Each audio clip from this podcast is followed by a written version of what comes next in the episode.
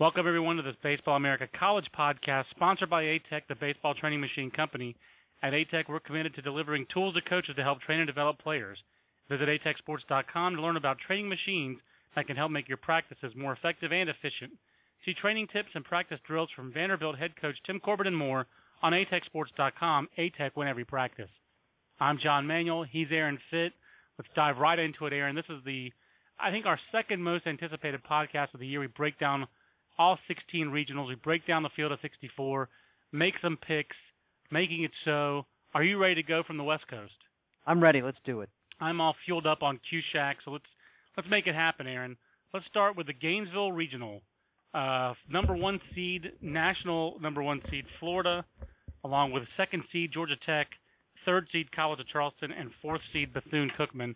And first off, Aaron, let's start with the Gators. The Gators kind of are who we thought they were, but not really. I mean, this really this team has been, I'd say, I, I think it's fair to say they have the best resume, best combination, I should say, of resume and talent. Yeah. But yeah. they're not as good. They're not the juggernaut we thought they were. There's not a lot of separation between Florida and everyone else. And when they were 20 and one, we thought there was quite a bit of separation. Yeah, I think that's fair to say. Um, but you know, I think you have to cut them a little bit of slack because um, of, of injuries. I mean, you know, obviously they had the pitching situation midway through the year. Uh, it took it's taken Karsten Whitson all year long really to um, to return to form, and I don't think he's even gotten there yet. You know, he's not. He hasn't. He, he's still. I mean, but you know what? They're they're good enough that they don't they don't need him to. Frankly, they don't even need him to win the national championship. I mean, I agree. You put, you put Jonathan Crawford in there as your number three, and, and you're fine. You got your three guys. You got your ridiculous bullpen, and you're good to go. I mean, it's a it's a ridiculous luxury to have that, but um, you know, they I, I I still think this team is, you know, they've built this whole season around being ready for the postseason. Um, you know, the they didn't care about the the doldrums in the middle of the season. They didn't, you know, Kevin O'Sullivan was never worried about his team. I mean, he knew what he had. Um, and here they are, and, and they're entering the, the postseason as the favorite, you know, just like they were supposed to be. And um, you know, I think there's uh, there's every reason to believe that this team, uh, you know, is poised to make another deep postseason run. It is really amazing when you think about it. There are reasons for this, as you said, going over their pitching injuries and working Whitson back in, missing four weeks of Hudson Randall.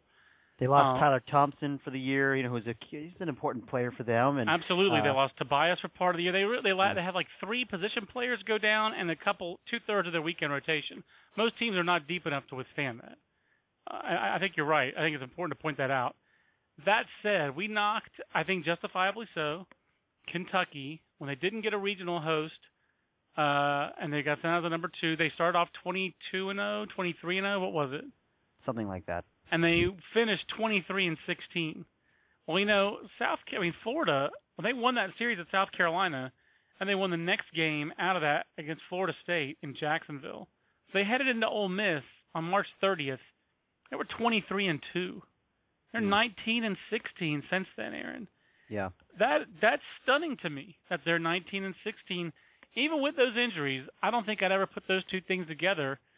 I, still think Florida is the national favorite, but it is, I think, amazing how we thought they were going to be a super team, and they're just not. And it's, and it's, and there's reasons for it.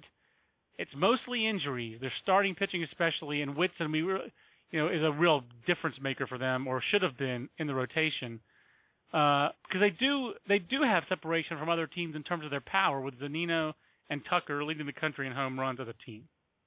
Right, exactly. And this is going to be, uh, I think, a, a power hitters regional because it, their ballpark plays that way, and you've got Georgia Tech coming in here that has some power.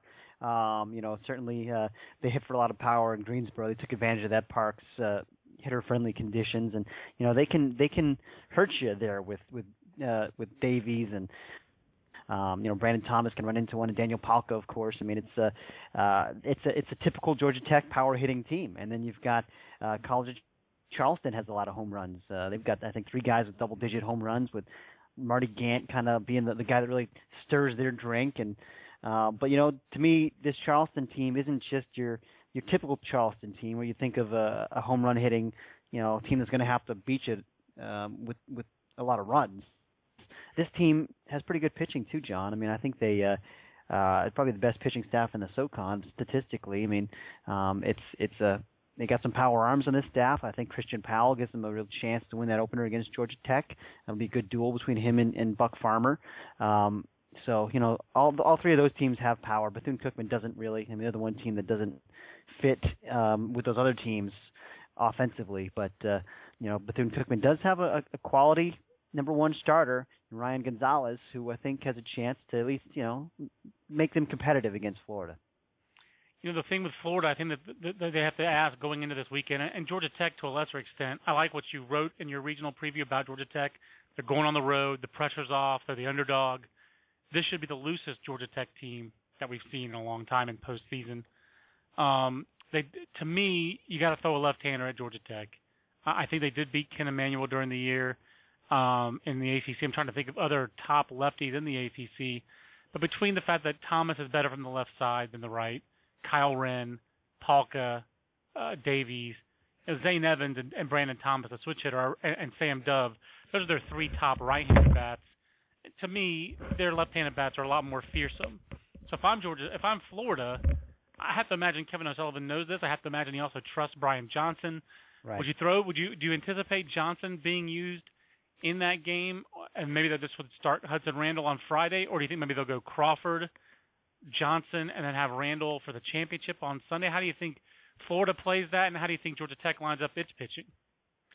I think that's first of all really good analysis. I think you're right. I think uh, if you can throw a lefty at if you can throw a lefty at Georgia Tech, that probably improves your chances. And even you look back at the the Miami series, the interesting thing though is that uh, Georgia Tech uh, w- um, lost the two games the Miami's lefties started, um, uh, Erickson and, and Ewing, but neither of those lefties really pitched deep into the game, so that wasn't really the the biggest factor. Um, you know, so I, I don't know what that what, what that means, but those, just thought I'd throw guys that also, out there. Those guys really aren't breaking ball guys. Those are those are fastball changeup lefties who I would almost think are better against right-handed hitters. That's a fair point too. Yeah.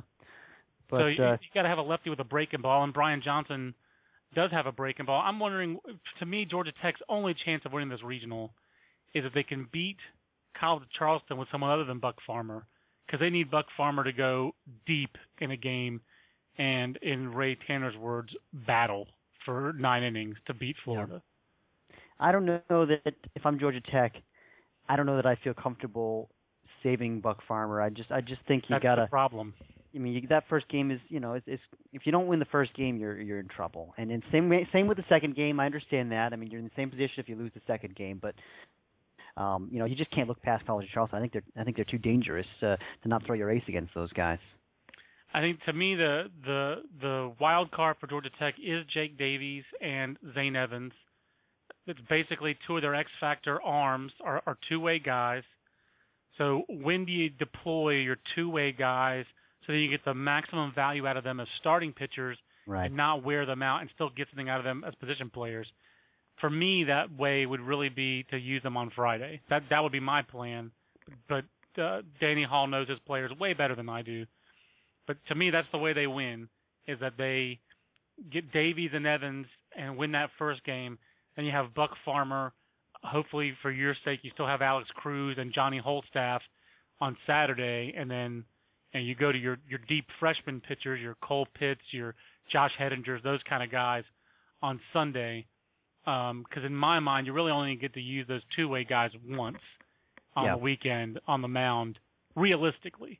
And you know that's the whole problem for Georgia Tech. They they've had pitcher injuries, and really their maybe their third and fourth best pitchers are two-way guys in in in uh, in Davies. I, I think Georgia Tech's dangerous in this regional. I think if they'd been sent elsewhere, I could have seen Georgia Tech continuing their hot streak of winning the ACC tournament. But I don't see it happening here. I see Florida winning this regional. How about you?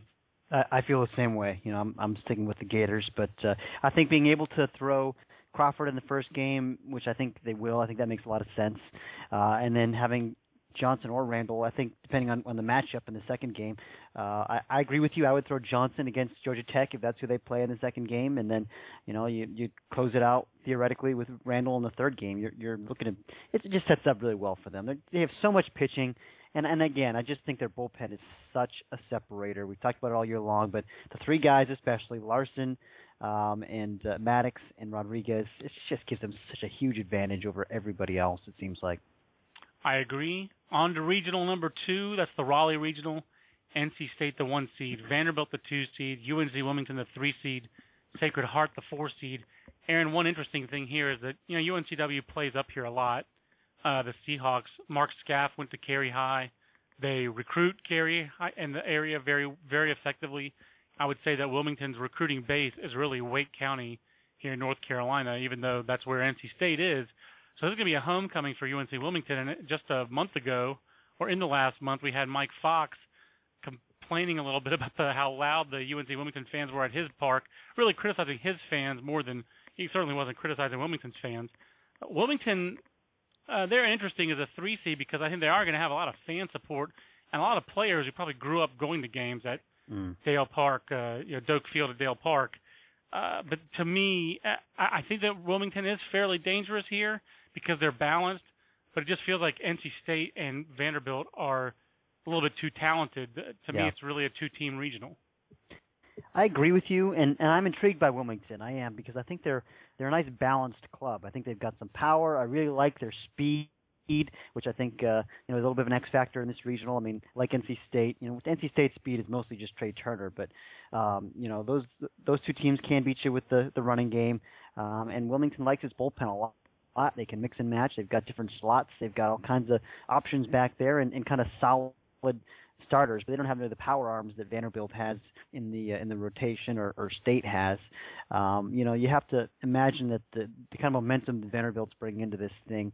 Um, you know, the key for Vanderbilt is the pitching. You know, if they keep pitching the way they have down the stretch, they're really, really, you know, capable of making a deep postseason run here. But um, the reason that I think I like NC State in this regional is because, you know, obviously they're, they're they're not going to have to use Rodon in the first game. They're going to save him for the second game, and I think they could beat Sacred Heart um, with a number of different guys because I, I think Sacred Heart is one of the softer four seeds. I mean, there are only only two four seeds with losing records, and one of them is Sacred Heart, so that's a, a favorable draw for NC State. Uh, and so I think if you've got Rodon going against Vanderbilt in the second game, theoretically, or Wilmington, whoever wins that one, um, then uh, then you're in the catbird seat. Aaron, I, I don't think you could have said it better. Um, it's a mutual admiration society here on the Baseball America podcast. Uh, one of my favorite inside jokes at Baseball America. but uh, but NC State really caught a break with Sacred Heart. I think you pointed that out well in your regional capsule because the, the one issue for the Wolfpack is who do you start as your third starter? You know, third starter, fourth starter all year has kind of been uh, you know a revolving door for them. And to me, this is a regional where they probably only need two starters uh, they can probably save Ethan Ogburn for Sunday, and and you know their track record has been with Elliott Avent and Tom Holliday together. A couple of years ago, they didn't even use Cory Mazzoni in a regional. They saved him mm-hmm. for the third game. He was their ace at the time. They'll they will play the matchups, and I have a feeling you're going to see either a Logan Jernigan or a Vance Williams or one of their kind of you know starter slash reliever guys against Sacred Heart. And if they can jump out early in that game offensively on Sacred Heart, you might see NC State really try to preserve its pitching because they really, in my mind, they only have two pitchers they trust. There's Rodon, right. who a man among boys, even as a freshman. And then they have Ethan Ogburn, who they've used in relief in the past and who started and has been quite consistent this year. Had a little hiccup midseason but generally he, he he gives you seven innings and gives up three runs, and he's pretty consistent. He's a really solid. I, I think ideally Ethan Ogburn would be, would be your number three starter on a championship Omaha team. I think he's a solid number two for the kind of yeah. team State is, and and to me, I, I you know that that fact makes me pick them in this regional because otherwise I would pick Vanderbilt. Uh, they're hot. I think they're e- equally talented. NC State. I think they're equally athletic.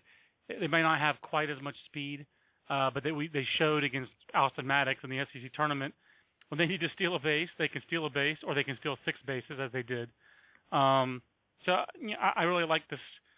I, I like this uh, Vanderbilt team. I, I think you have to give a uh, tons of props to uh, ATEC's own Tim Corbin uh, for the job that he and his coaching staff did. Um, Aaron, what are the chances that uh, that he keeps that coaching staff intact? There are a lot of coaching openings yeah. Josh Josh Holliday and and uh, and Derek Johnson are two of the more attractive assistant coaches in the country. I mean, there are very few assistant coaches I think that you and I think who evaluate talent better and who uh, have a track record like Josh Holliday. Got a big league brother, played uh, in the College Series as a player, switch hitting catcher slash third baseman as a player. So he's he's seen the game from a number of different levels. Grew up in the game with a coaching dad, and has been at NC State, Georgia Tech, Arizona State, Vanderbilt. He's been all over the country already at a young age. He's ready to go out. I mean, it's time to it's time to throw him out of the nest and let him fly on his own. And Derek Johnson's a pretty doggone good pitching coach. This might be the last hurrah for this group of Vanderbilt coaches as a as a group. Yeah. Yeah, and interesting that it'll come in Raleigh, where you know where Josh's Yeah. father is is the, an assistant coach. But um, it's uh, it's I, I agree with you. This is interesting Vanderbilt team, you know, and and like I said, I think the key is is how their arms perform because um, you know they do have more power arms than NC State does. If you're comparing those two teams, um, you know Selman and, and Verhagen and Beede and you know Pecoraro. I mean all these guys. Uh, um, you've got four or five quality starting options if you need. I think Vanderbilt is one team that can afford if they, if they happen to fall in the losers bracket, they can maybe still make a deep run through this thing. I think if NC State falls in the losers bracket, I think they could be in trouble.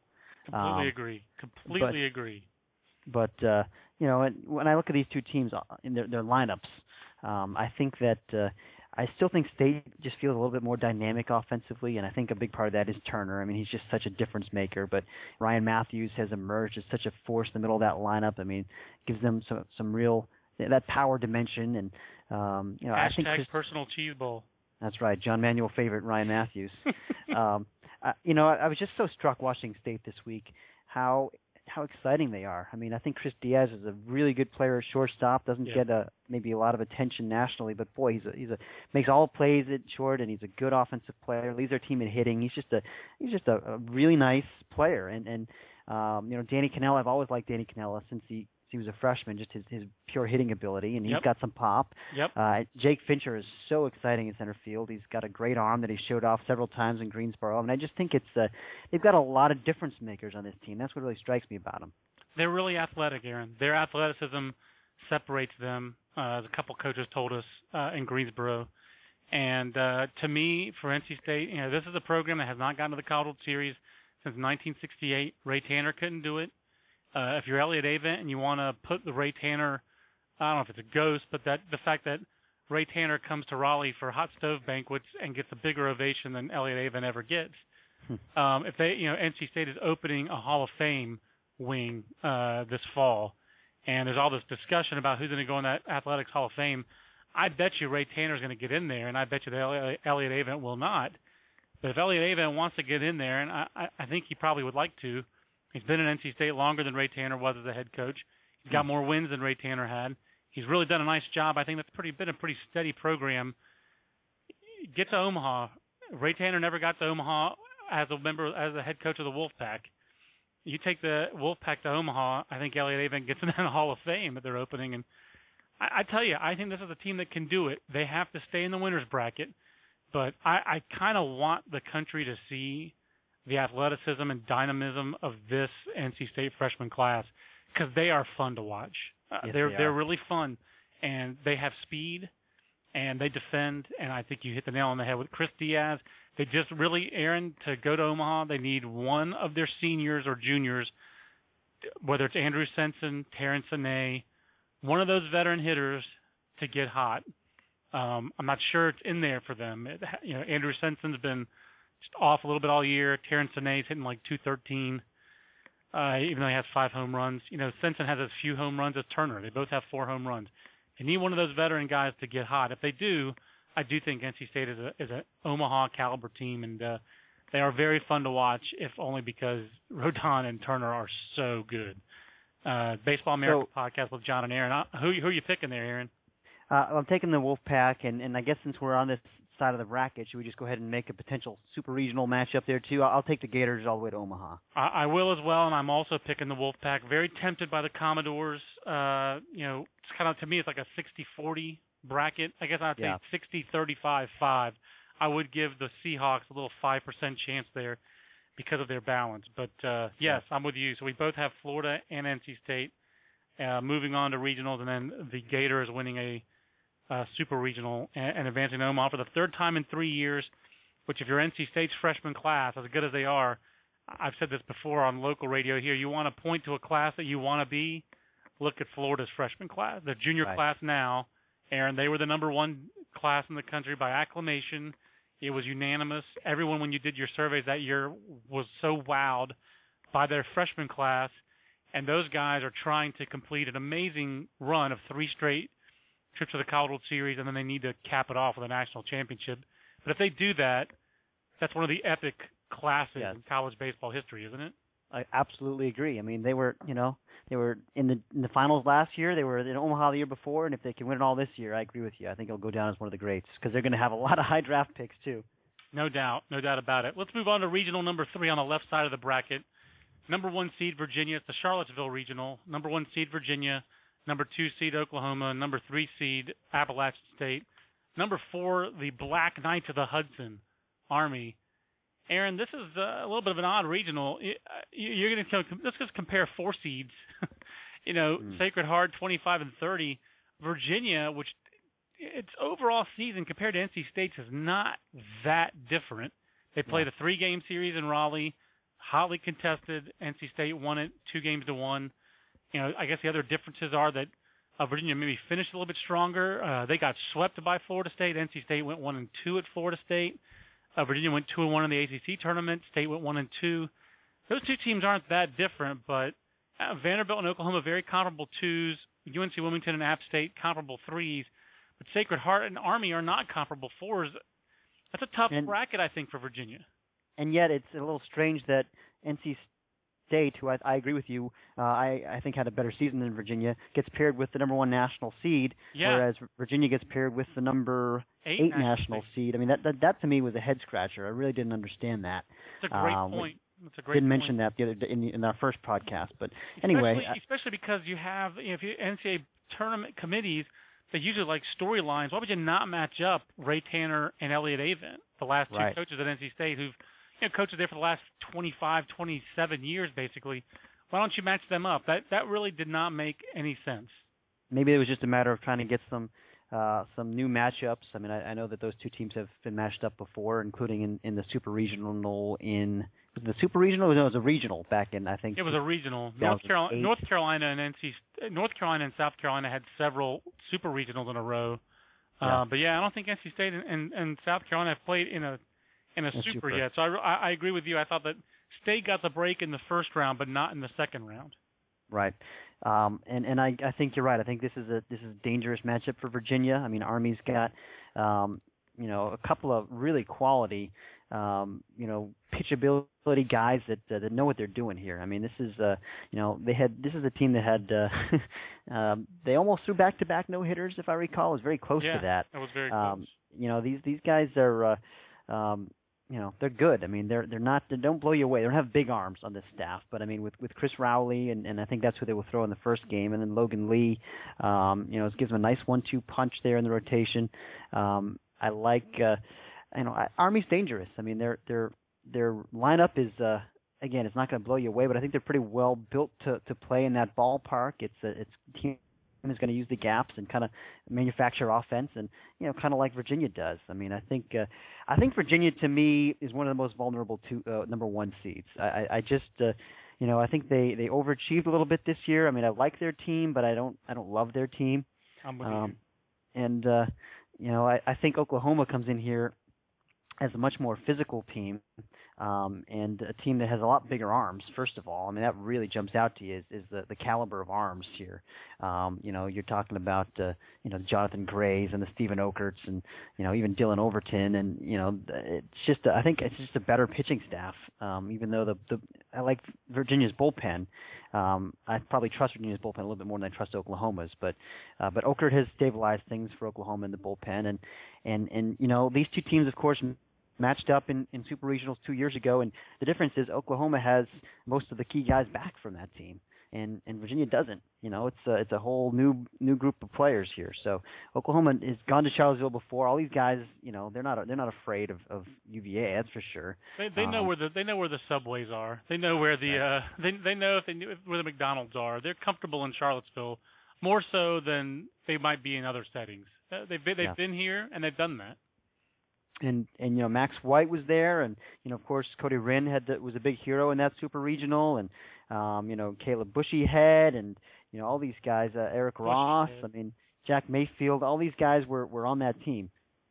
Um, so I, I like I think I think Oklahoma's playing really well down the stretch. I think they have a lot of momentum, um, and and I think they're the team that I like to win this regional. They're the favorite for me as well. Any chance that App State has a chance to throw a wrench in this? I mean, sure. we've seen App State uh, with the pitching they have. I can never remember their coach's name. Please tell me his name again. Pollard. Coach, Pollard. Coach Pollard. I, I always want to call him Pritchett, but I know his name is Pollard now. But I mean, when I talked to him at the beginning of the year, you know, they said going to LSU and winning that series, you know, they had to capitalize on it, and and they did. You know, to get an at-large bid at yeah. Appalachian State is pretty loud. Um, yep. We know this team can pitch. We know they've got uh, Kusef, Daniel Kusef, who can who, who provide some pop, um, even in that ballpark.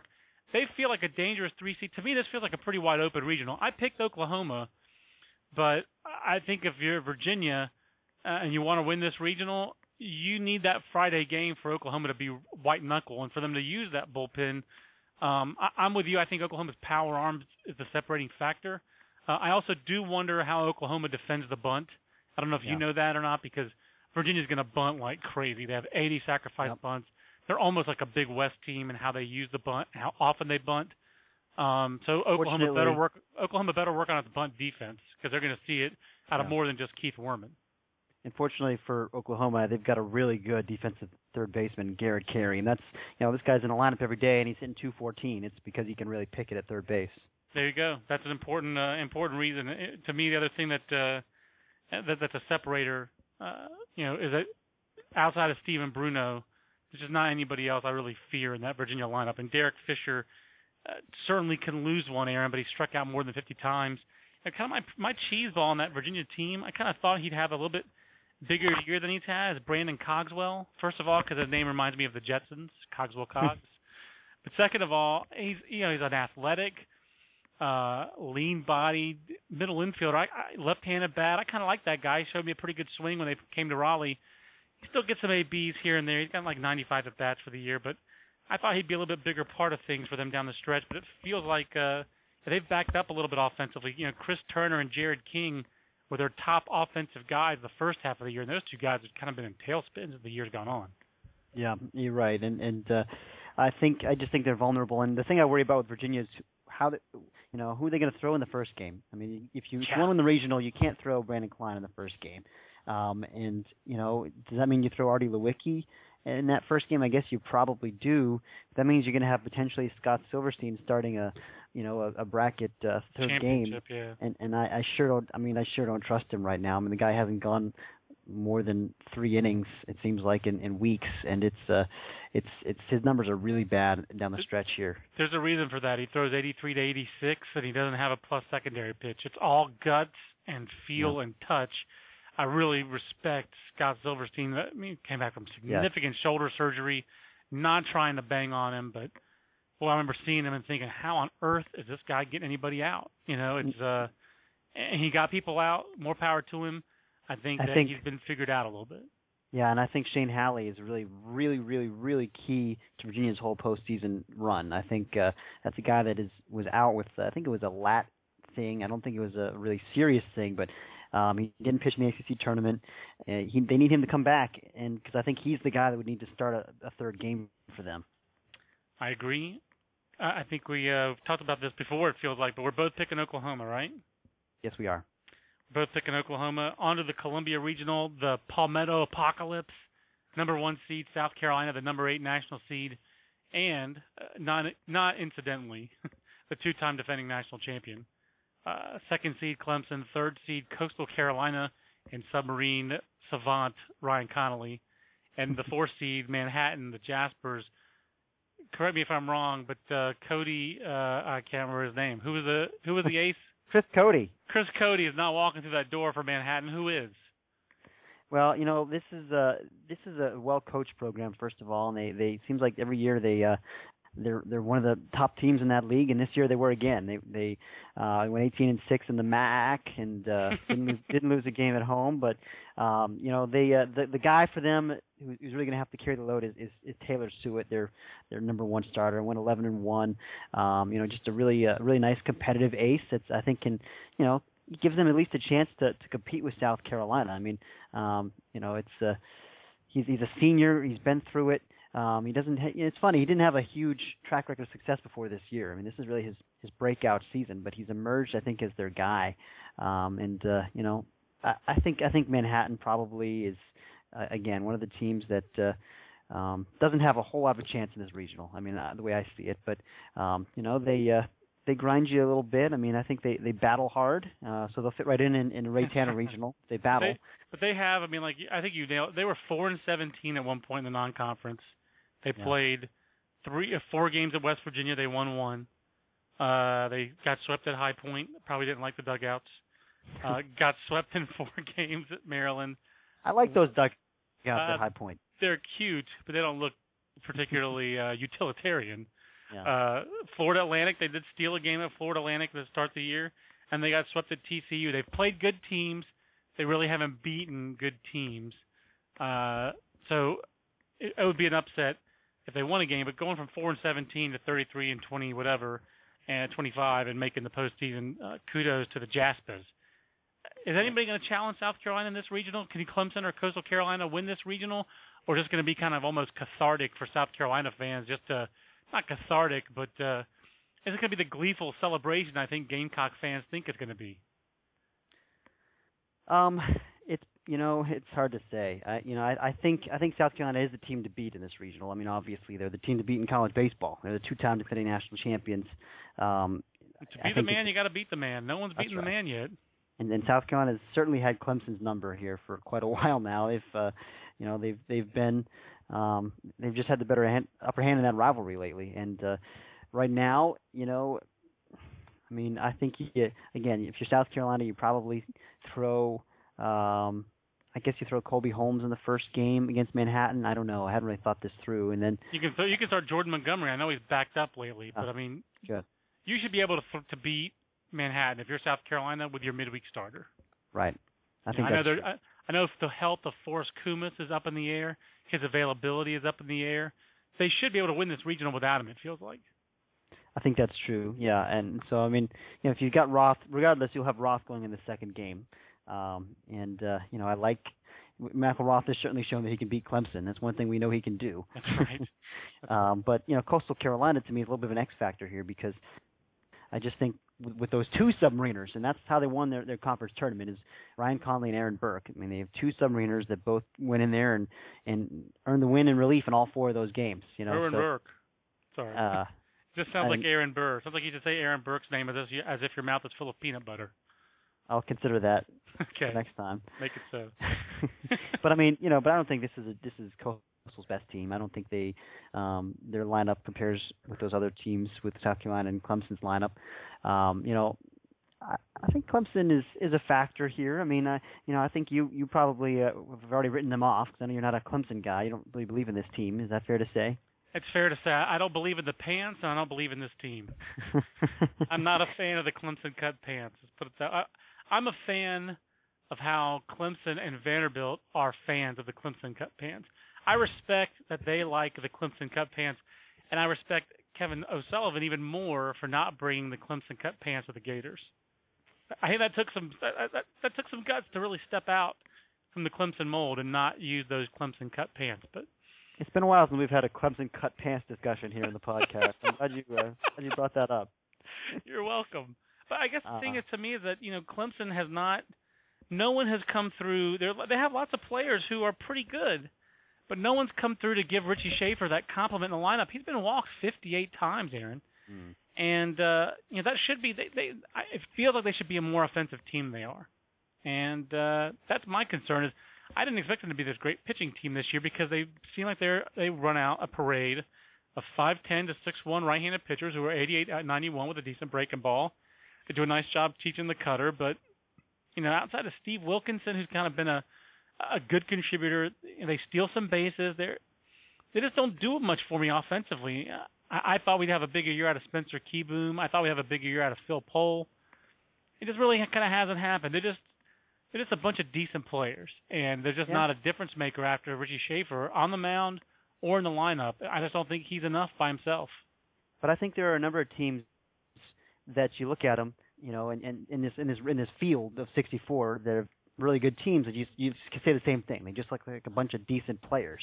I mean, that's uh that's my same read when it comes to Oregon or, or Cal State Fullerton. Well, see, you like? I think I think North Carolina State and Clemson are pretty similar teams, um, but Carolina, NC State has Rodon and Turner, yeah, and Clemson has Shaffer. You know, Shaffer's not as he might be a little bit better player than Turner right now, but he's not as dynamic, right. and they haven't have anyone close to Rodon. Just comparing them in their own league, they're not too dissimilar from Florida State. I would say Florida State's infield defense is better, and they have Ramsey, and they have Benincasa in the bullpen who's a separator. Just comparing them in their own league, they really they just don't have an, every other team. That these teams at the top of the ACC had two or three stars. You know, North Carolina is kind of similar to Clemson, but they have Emanuel, they have Morin, and they have Moran. That's you know they have Yeah. three. Um, I would say that they have they have three stars, like a good hockey game. I'd say they're the best team out of these teams we're talking about. But Clemson has Shaffer, and then there's no other real separator for them. So I, right. you know, for, again, uh, South Carolina has several. Roth, Price. Now that he's back in the bullpen. Walker. I you could even put Marzilli in that in that. Sure. Because the other thing for to me for South Carolina, both Coastal Carolina, which is more aggressive and has a long history under Gary Gilmore of stealing a ton of bases, and Clemson, which has no one guy, but they do have four or five guys who run pretty efficiently. Even Shaffer, who steal a lot of bases, 10, 11 bases, and steal efficiently. Uh, it's going to be tough for either of those teams to run on Grayson Griner. He had the yips Right. early, uh, where he had a hard time getting the ball back to the pitcher. He's really become very effective at shutting down opposing running games. It seems like Jerry Meyers and his pitching staff do a great job of that at South Carolina. They just don't seem like they have an obvious flaw uh, other than their infield defense. I think can be a little iffy, Aaron. Yeah, and and Griner's thrown out uh, 44% of, of base stealers, um, you know, which just shows you. And this guy's got arm strength. I saw him. I watched one of those games on TV last weekend in, in Hoover, and saw him gun somebody down, and uh, it was just a rifle. You know, I mean, he's a he's a he's a he's a good player. You know, and they they knew he was going to be, and, and he has delivered on that. He's also got some power in there and and a knack for some clutch hits. I mean, he hasn't hit for much average this year, but uh, um, you know, so you look at South Carolina stats, and it's offensively, it's not very impressive. I mean, they're, they're hitting uh, 271 as a team. I mean, um, but uh, you know, they're they're the Gamecocks. You know, they have that swagger. They they They really do. they battle, um, and uh, you know, and and I just think that they have they have the mystique. I don't know. I just I believe in this team, this program, this coaching staff, and and and, and the veterans who've won two national championships, Walker and Marzilli and Roth and Price especially. I think we're both picking the Gamecocks. Yes. Gamecocks, Sooners. I'm picking the Gamecocks in that super regional matchup. Yeah, I can't pick. I can't pick against the Gamecocks until uh, until further until later. We'll we'll see if I pick against them later. Uh, we will see. Uh, Baseball America podcast with John and Aaron. Uh, on to regional number five, the Eugene Regional, which is really uh, a neat thing to say uh, that we have a regional in Eugene, Oregon. When for most of our two tenures at Baseball America, there was no baseball, uh, college baseball in Eugene, Oregon. Uh, but this How is the Georgia. uh, this, go ahead. how about a, how about regionals in Eugene and Gary uh, matched up with each other? that is that is awesome. I think that's a Dave Keilitz. Uh, Dave Keilitz wakes up with a smile on his face when he dreams about that. There's no fly in that ointment, Aaron, and that's uh, Oregon. So you get the Augie Sons of Augie uh, regional in Eugene, Oregon the one seed, Fullerton the two, Indiana State the three, Austin Peay the four. Uh, I know that all the storylines here have to do with Oregon and Fulton. Obviously, we'll talk about those teams. What can you tell us? What are the chances of an Austin Peay or an Indiana State emerging out of this regional? Slim, none, next to none. What do you, what do you have? no, I think it's possible. I, this this regional to me is fascinating. I think it's one of the more wide open regionals um, because you know I think Austin Peay is actually a, a dangerous four seed. You know this team uh, they were in a regional last year. I think they were in the regional championship last year. They were. That's right. Uh, against Mississippi State in Atlanta. Great call. Right. Exactly. And so and they've got a bunch of those veterans are back from that team. You know, the I really like the uh the Greg Bachmans and Jordan Hankinses and you know Reed Harper at shortstops. A, a, an exciting player. They've got some speed in the outfield with Cody Hudson, Michael Blanchard. Um, you know, it's a bunch of uh, experienced guys in the lineup. Um, and then on the mound, you've got a, a, a nice ace in, in Zach Toney. Um, but uh, you know, I don't know that I trust the rest of the pitching staff. But uh, you know, they've got a couple of junior college guys who've done a nice job in that rotation. Um, but you know, I, I like the fact that they've got uh, um, a bullpen anchor they can really trust, and he's a submariner, John. He's a really low slot guy, Ty- Tyler Rogers. I wrote him up last um, year in the draft. I'm pretty sure I, I like that guy. You're all over him. So I mean, um, I think he, uh, I think that they have a chance to win that first game with Toney and, and Rogers. Um, I don't know that they have the pitching to, to come out of this regional. I mean, they're this is a. I do think they have maybe the best offensive team in this regional, believe it or not. But I believe. But but uh, you know they're they're a home run hitting team. They've got 60, which is I think among the national leaders, and uh, this ballpark doesn't play to their strengths. That's the issue for me. Is I just don't think they've seen Pac-10 pitching, OVC yeah. pitching, and Pac-12 pitching. A little bit different animals. Indiana State, meanwhile, Aaron, this is a team that, uh, correct me if I'm wrong, they they were the regular season champions in the Missouri Valley, were they not? They were by by a half game over Missouri State, and uh, you know, and I think they're a they're a nice balanced team. I mean, kind of like Fullerton and Oregon. They they um, they've got some grinders. I think they've got one of the, the better offensive players, with better all-around players in this whole regional with Jeremy Lucas, the catcher, uh, who's their leading hitter and also is their leading home run hitter and does a good job behind the plate. Just a uh, just a, a really good player and, and a difference maker. We were talking about that before with those yep. other regionals. This guy's a difference maker, and so is Dakota Bacus. You know, the number one starter. Um, you know, he's he's got uh, better stuff than the other st- number one starters in this regional. I mean, he'll he'll get up there 92, 93, which you won't see from certainly Alex Keudell or Dylan Floro. Um, so, so you know, and then he competes and throws strikes and really uh, really gives them a chance to I think upset Fullerton in that first game. I'm I'm just gonna admit I'm I'm a real big Rick Heller fan, coaching Indiana yeah. State. I thought he did a really nice job at Northern Iowa. That program got taken, you know, eliminated, that kind of rug pulled out from under him. The timing ended up being fortuitous for him. That Lindsey Meggs did a nice job building a, a, a foundation at Indiana State. Um, then he went to UW, and Heller got the job at Indiana State. Kind of built on what was there, has taken that ne- next step. They're they're a really really neat story that seems like a dangerous team, Aaron. Um, and to me, the thing is that's dangerous is that Oregon and Fullerton they beat teams by executing, not by out athleting them. Right. Those two teams, as you pointed out last week, are just so similar. Uh, I don't even know if you could have a favorite because Fullerton. I, I think if you wanted to go somewhere, if you're Fullerton, if you had to go on the road, you wanted to go to a park that played big, where home runs and power weren't a factor. Because that's not a JD Davis. They don't have any power. It's it's all dink dunk, uh, bunts, hit and run, pushing it, and playing West Coast ball, isn't it?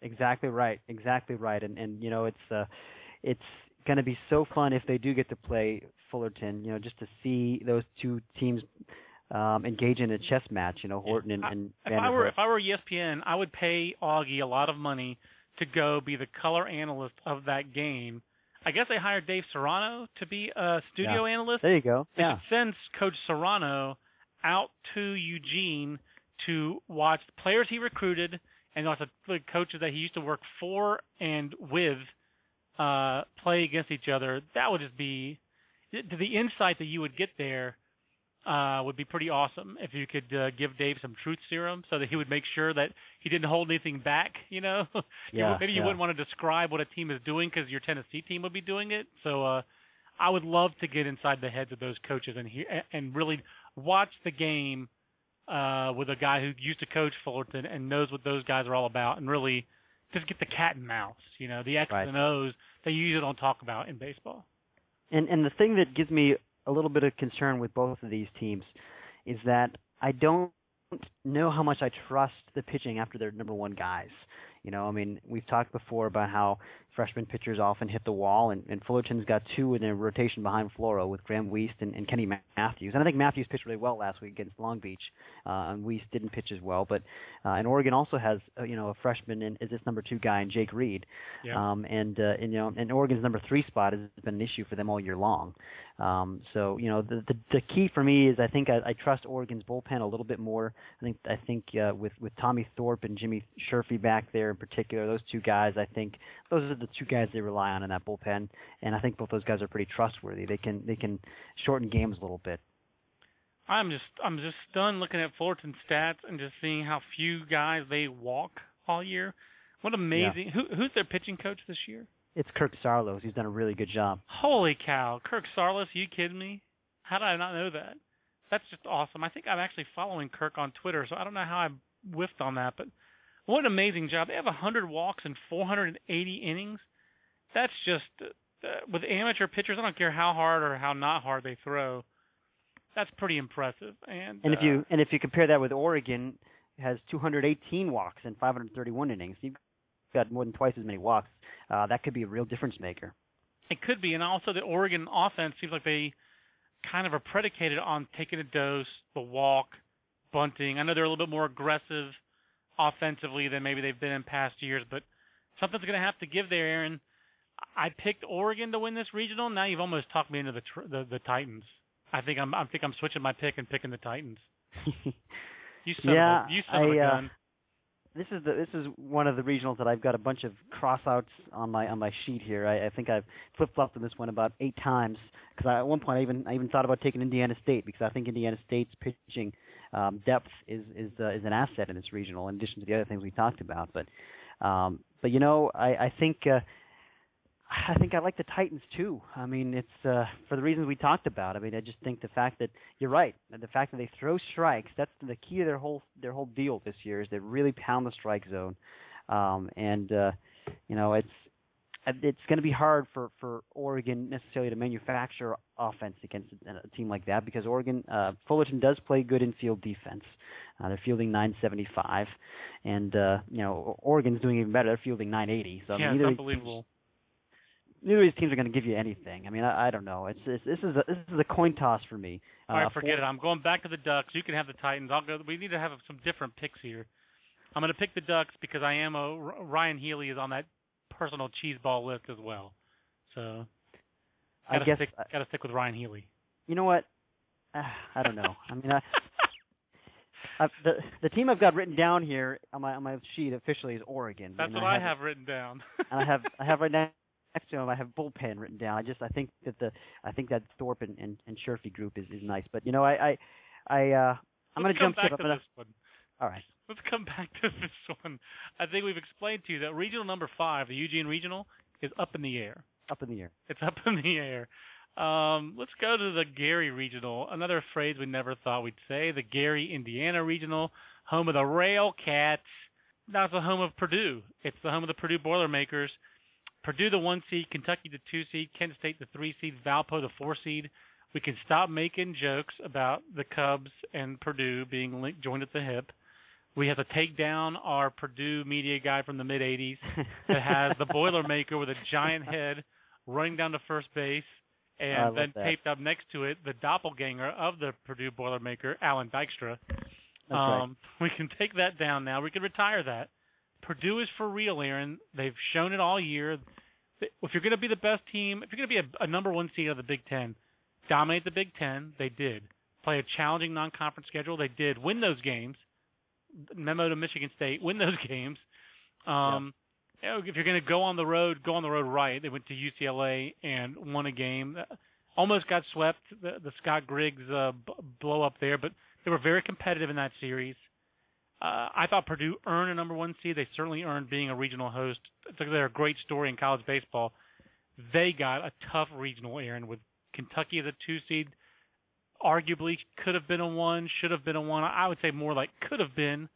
I think it's very close between Miami, Kentucky, Mississippi State. We talked about that on I don't think Monday- it's close at all. I don't think Miami has any business being in that conversation, but that's we've discussed that already. You're probably you're probably right about that. I think they're in the conversation, but I think that they're third in that conversation. But Kent Yeah. State, very dangerous team, Aaron. Uh, let's first off let's get a shout out to Valpo. They haven't been to regionals since the late 1960s. Tracy Woodson, who went to NC State, now they uh, went to the big played in the big leagues. Now the head coach of Valpo. Pretty nice feather in your cap if you're Tracy Woodson for two years in a row. Uh, second or third round pick, whatever Kyle Gaedele was last year and now this year you get the regionals. Uh, this is a program that's trending up. Yeah, it is. It is, and uh, you know, I had a chance last year when they came out to the West Coast to see those guys, and you know, I like the I like the uh, I like the way they played. You know, they just uh, you could tell that uh, you know he's gotten them um, you know to, to buy into what he's trying to do out there, and you know they uh, um, I think they've got a nice offense. I think they uh, they've got some balance in that offense, one through nine. I think they can execute and you know put the bat on the ball, and they can run a little bit. Um, on the mound, uh, you know, you're looking at uh, you know it's a solid three man rotation. I mean, three guys: Kevin Wilde and, and Tyler Dejan and, uh, and and Kyle Wormington. Um, you know, who who've had really solid years for them. I mean, this team they've got some arms. I mean, they're gonna they're gonna compete in this regional, but um, you know, at the same time, you, you certainly they've got their work cut out for them because this is a boy, this is a tough regional. I mean, these are these are three really good teams in addition to Valpo. Aaron, I'm I'm gonna give something away right now. I picked Kent State to win this regional. And yeah. I like Purdue and I like Kentucky, but I picked Kent State. Uh, I, I'll tell you why in a minute, but you tell people a little bit. You know a little bit more about this team. I'm basically picking them for their pitching and for the, the you know the fact that they've they've been battle tested. They were good in the regional. Was it last year or the year before in down in Austin? It was last year, yeah, and they've been these seniors. This is their fourth straight regional. You know, you, so you made a is, great case about that in a in a uh, uh, three strikes one Monday about how successful this was it their senior class right had been. That's right at yeah. Kent State, and it, it's pretty epic how good this class has been. Absolutely, it has been, and and you know I think the fact they've got kind of like you know like a poor man's version of Florida, if you want. I mean, uh, they've got uh, key guys at skill position players. David Lyon behind the plate, um, who's one of their best players. I mean, does a great job handling that pitching staff. He's got some power. I mean, he's you know if you want to call him the poor man's Mike Zunino, you can. Sure. Um, and then and then Jimmy Rider, I mean, is a guy that, that Scott Stricklin compares to. He might have used the phrase "poor man's Nolan Fontana." Did. I mean, he he's, did. He's uh, he's that kind of player. He's really steady defender and undersized, but just uh, just does a lot of good things for you. And and, and you know, this team uh, um, has the the key, of course, is they've got a, a number one guy in David Starn, a left-hander that I think can beat Kentucky and um, I think he will beat Kentucky. I think David Starn is going to go in there and, and win that opener, uh, which is why I'm taking Purdue to win the regional because I think um, you know Purdue. First of all, if they if they have to play Kentucky, I think they match up well with them because they've they've got a you know most of their key guys are right-handed hitters. I mean they have some lefties in there too, but um, you know Kentucky's key arms are, are lefties. So and and and I think that uh, um, you know with Kentucky out of the way um, if Purdue wins that opener, I, I think I think they'll be in good shape. I wonder what they're going to do with their pitching. You know, if they're going to start Connor Podkol in the first game, or um, or just go with a Hayes or a Breedlove. Um, but if they can save Hayes and Breedlove for the next couple of games, then I think it sets up well for them. I agree. I, I think uh, I, I, to me the reason I picked Kent State is I do believe in Purdue. I think they're quite good. Um, there's not a lot of real weaknesses other than they don't have a power arm at the front of that rotation. Um, but to me, I did think that Starn could beat Kentucky. And I thought that uh, you know Scott Stricklin's the, the team is defensive oriented. They're a very good defensive team. Well, very good. They're a good defensive team. But looks like on paper they have enough pitching depth. Reading what you've written about them all year, so they have enough pitching depth uh, and just enough offense. Uh, just just for uh, comparison's sake, you talk about Jimmy Rider. You know, Mike Zunino led the SEC with 23 doubles, I think it is. Mm-hmm. Jimmy Rider's got. Tw- I guess no, he has 27 doubles. He's second in the country. Zunino's tied for second in the country with 27 doubles. He led the SEC in league play with 13. Those are all the numbers in my head. Jimmy Rider's right behind him with 26. Yeah. I mean, they have. It just feels like Kent State's a deep. I like the senior laden thing. I, I like that they've got a lot of guys with their man strength. Uh, I wanted to pick an upset somewhere. Um, I, I wanted to pick Purdue going in. I, I would love to see Purdue uh, I'd love to see a Big Ten team get to Omaha. Um, I think it'd be good for college baseball. Uh, but I wound up picking Kent State, but you're picking Purdue. And then we still got to decide. Put, I'm putting you on the line right now. Oregon. Who am I writing on the line there, Aaron? Oregon or Cal State Fullerton? I am writing Oregon on my line. All right, I'm taking Cal State Fullerton. All right. So then you're looking at a Cal State Fullerton versus Purdue uh, super regional. I presume that would be in Gary or somewhere thereabouts, right? It could go either way. I think. I mean, I think both those teams. Well, I guess it would be Gary because they hosted. Um, I yeah, guess that makes one. sense. They're mean, one seed, so yeah. You got to wonder. Uh, maybe something to check on is that per, see if Purdue has plans to host a super, if uh, if they can even host a super regional. Um, I would have Kent State at Oregon. So in that case, I'm picking Oregon to get to Omaha. Who you picking, the Titans or the Boilers? This is the year, John. I'm going to take the Boilermakers. Wow. Upset City. I don't even like Jim Delaney, but I would like for that to happen for the Big Ten. I think it'd be good for college baseball if the Big Ten cared about college baseball. And I think the league is trying to care, but as usual, they're trying to care in their own way. It's a very Yeah. a Big Ten kind of thing to do. We got to speed up the pace here. Aaron. What a shock! We're taking too long talking about college baseball here on Right. the Baseball America podcast. We're at the 57 minute mark of this phone call, and let's go right to the Houston Regional. Rice, Arkansas, Sam Houston, Prairie View. Prairie View A&M, TFCO. Aaron, thanks for coming out. It doesn't seem like Yeah. it doesn't feel like Prairie View has a shot to win a game in this regional. I I don't think so. I just think they're they're going to be overmatched. I mean, these are, um, you know, these are just the competition is too strong. I mean, I think Prairie View, um, as usual, you know, the one thing that they've got really going for them, I think, is is they can. Um, they can beat you with the speed a little bit, but they're not even one of the one of the real speediest teams in, in the, coming out of the SWAC. I mean, it's not like a uh, you know Jackson State that really can drive you mad with the speed. So, um, you know, I, I think I think Rice wins that game. Um, I don't know who they throw in the opener. I mean, maybe maybe an Andrew Bannock, um, but uh, you know you've got Reckling probably for game two against Arkansas or Sam Houston, um, and you know I just think it again having a manageable number four seed probably sets it up pretty well for Rice. Um, so I, I like the Owls in this thing. I mean, I think it's very, very compelling um, because I think Arkansas also has very, very similar pitching. The one thing, one thing I'm a little bit worried with Arkansas was I feel like Ryan Stanek was a little banged up down the stretch and wasn't as dominant certainly as he was earlier in the year. Um, so they're going to start Baxendale in their opener against Sam Houston State. Uh, Bearcats could win that game. I mean, Bearcats have beaten some teams this year. You know, they've got some quality wins. They've got they've got some three quality guys in the rotation that they like. Um, but uh, you know, and a good bullpen and, and, a, and a solid lineup. I mean, they're just a solid team. But Arkansas still strikes me as a team that I could see getting to Omaha. I could see winning this regional. I could see winning a super regional because I I still like their talent. I like their pitching depth. Um, you know, I think both Rice and Arkansas have really good bullpens. I think Rice has one of the very best bullpens out there. I think it compares with Florida's and you know North Carolina's and some of these other teams we've talked about. Uh, so for me, that's still the difference maker. I'm, I'm taking Rice. I picked Arkansas for a lot of the reasons you just said. Even though Stanek has been down lately, boy, B- DJ Baxendale got a terrible start. He may not be drafted too well, but he's pitched quite well the last month, six weeks of the year. Um, I thought getting Baxendale back, uh, the fact that you know, like like you wrote about like a month and a half ago, Arkansas still doesn't have that identity. Um, this is their last shot at that. I just feel like they're too talented. Uh, I feel like they measure up talent-wise with Rice very well It doesn't feel, Aaron, to me like either of these teams has really hit on all cylinders this year. Um, is that is that Yeah. fair? Is that a fair statement?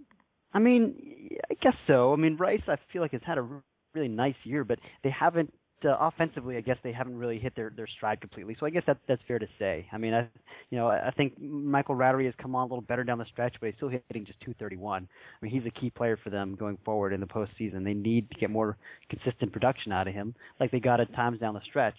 Um, but uh, you know, this team, their their offensive numbers don't don't frighten anybody. But I do like the fact that I think Christian Stringer and, and Ford Steinbach um, are, are good middle guys that make things happen, and uh, you know are kind of spark plugs for them. Um, this team plays very good defense, and and I do like their pitching a lot. I think uh, you know Austin Kubitza has become much more consistent in the second half of the year. Um, the one thing they don't have is a lot of left-handed pitching, but they do have Taylor Wall, who's gotten a lot better against lefties than he used to be. And this was a guy that used to, um, you know, be more effective against right-handed pitchers because he's Right. a fastball changeup guy. But he's developed a good little slider. Um, I think that's a key development for them. It's very close. It was a tough call for me. I went ahead and picked the Razorbacks. You're picking Rice. In the last regional bracket on that left side, Baylor, the one seeds are the Waco Regional, Baylor, Te- Dallas Baptist, Texas Arlington, and Oral Roberts. Um, three faith-based or, uh, institutions, and then Texas Arlington, which is the hot team here, really, Aaron. Uh, Texas Arlington won seven in a row, uh, including winning the uh, Southland tournament to end the season. You got DBU that won a regional on the road last year, battle tested. Oral Roberts, which has been going to regionals every year since uh, I, I think since uh, since Oral Roberts himself passed away, the founder of the school, and they've been going to, to regionals for a long time at Oral Roberts. Uh, but Baylor still feels like I don't see like like to them, Oklahoma is to Baylor as Miami is to North Carolina this year. I, Mhm. Oklahoma is Baylor's kryptonite. They have 14 losses all year, and five of them are to Oklahoma, right? Yeah, and, and you know it's funny because Clemson is like that for Florida State. I mean, there's some teams that just have the other uh, other teams' numbers. Yeah, there you go. And, so I don't see Oklahoma in this regional.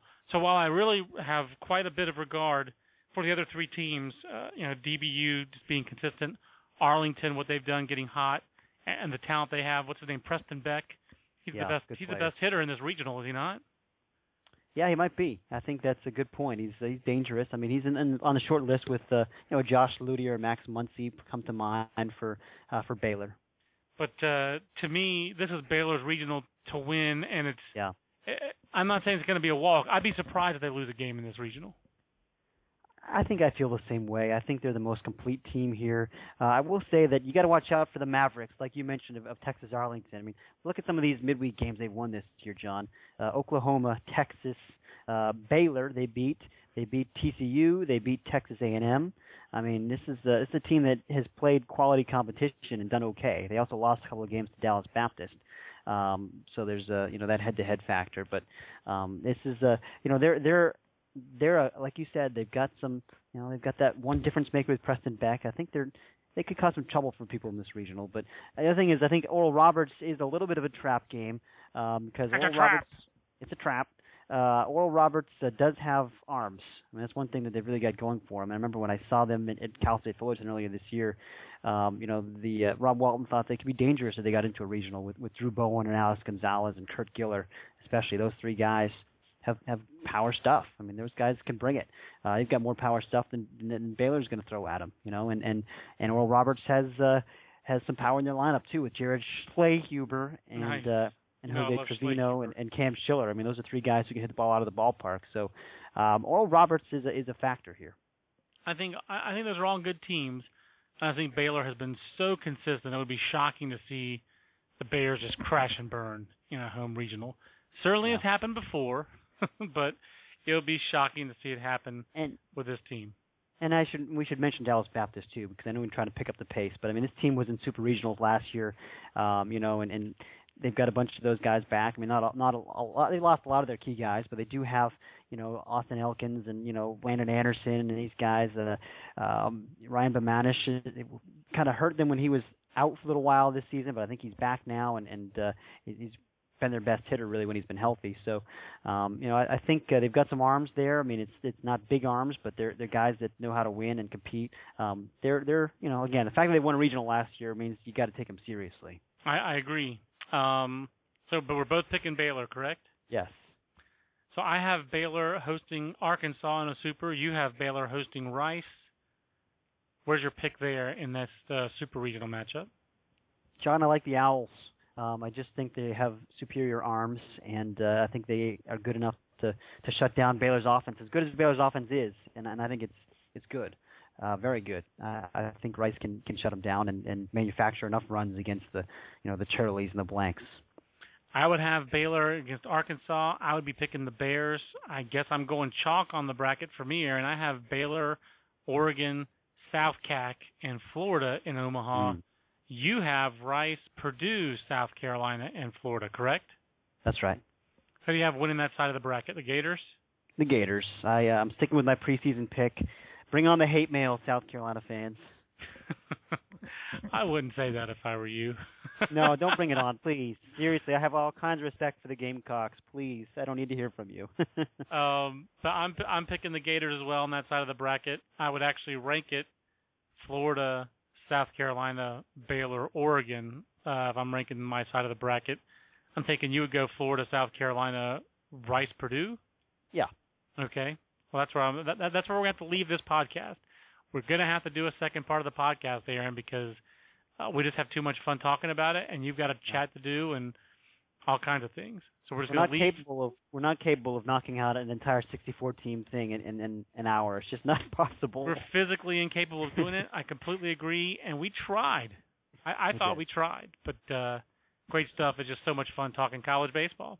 We want to remind people this Baseball America College podcast is sponsored by ATEC, the baseball training machine company. At ATEC, we're committed to delivering tools to coaches to help train and develop players. Visit atecsports.com to learn about training machines that can help make your practice more effective and efficient. See training tips and practice drills from Vanderbilt head coaches Tim Corbin and more on atecsports.com. ATEC win every practice. Aaron, have you decided which regional you're going to? Los Angeles or Eugene?